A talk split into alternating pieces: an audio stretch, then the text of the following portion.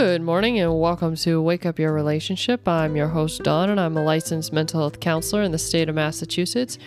And today, our topic is going to be top tip of how not to come to couples therapy. So, I think over the years, I've seen one main thing be just so important. There, there's a lot of things, as always, because we're complicated and so many layers. So there's lots of things that it could be. But one of the main things, especially with high conflict couples, that I see would really just stop them in their tracks from ever needing to come to couples therapy is this one one simple thing. And it's honesty. That would be it. We can end the episode right here. Done. Like this is it. Be honest. The problem is that the couples that I see that come in that this is literally the problem that they could have changed at any point is they don't know how. And it's not because they're lying. It's either A, they don't have emotional insight to their problems, their well being, and the traumas they've faced through childhood, whether that's like big T trauma or little t trauma we all have some of it that's taught us negative experiences or emotional patterns that are not healthy and happy in our adult relationships. However, if you don't know what they are, you are more likely to perpetuate them. And I see countless times partners come in, they're eh, unhappy or they're in the cusp of divorce, and it's because of something that they could have prevented at the very beginning. They could have just been honest. They could have just said, I'm unhappy. This makes me uncomfortable. I don't know what I feel about that, but I need time to think about it. I need compassion from you. I need your support in overcoming these issues or traumas, if you want to call it that. That's it.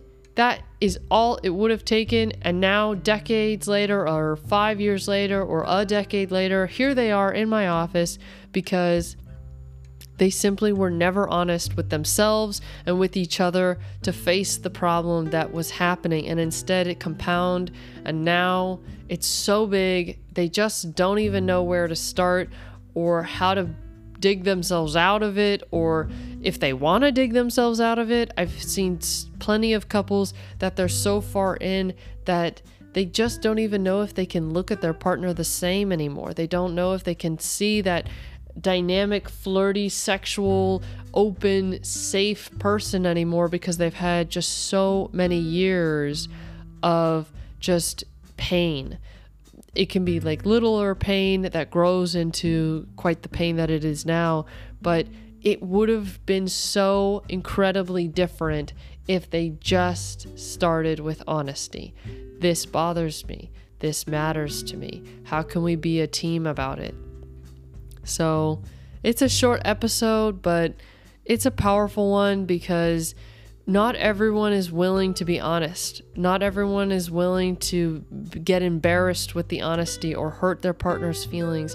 But if you want a lifetime with someone, you have to say the embarrassing things. You need to work on this stuff because those little lies or those little like brush it away kind of moment builds and builds and builds. And there is nothing more important than dealing with things when they're small and easy to deal with versus waiting decades or a decade to come in and be like, I don't even know what it is anymore. It's such a big pile of monster guck that I just don't even know what started it. I just know it hurts and it hurts a lot.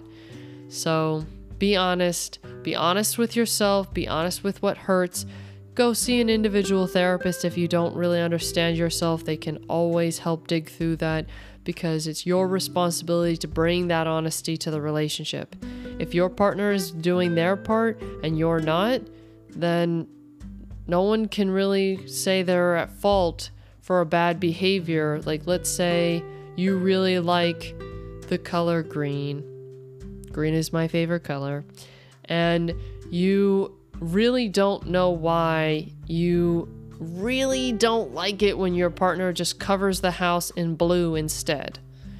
And when you say, "Well, I what about green?" And they're like, "Oh, but I really would love blue." And you just don't say anything after this and you build resentment over this because everything in your house is now blue, like that's not really inherently your partner's fault because they don't know. They don't know that this is important to you. They don't know that that one gentle suggestion that was all you had inside of you to kind of voice your need. You need to tell the truth. You need to state what is important to you always. Little things become big things. Nothing is so small that you shouldn't say it. You sh- might not need to make a big deal about it, but every little thing is a learning moment. Every little thing makes you two more aware of each other, more available to each other, and more likely to succeed in the long run because you've just done all the work building up and all you have is little things for a lifetime little new things to learn little new things to learn because that's how you both are forever growing so you're always going to have something to learn but instead of compiling on those little things you missed at the beginning you just have new things you just constantly have new things to learn so don't let it grow be honest. This is what will keep you out of couples therapy is if you can be honest with each other and not let it grow.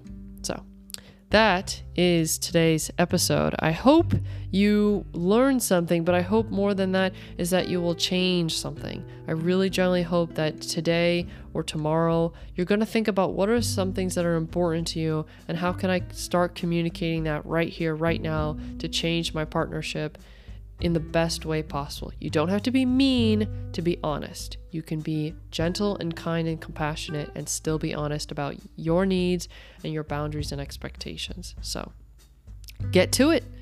Change your relationship for the better. I hope you learned something and have a wonderful weekend. Take care.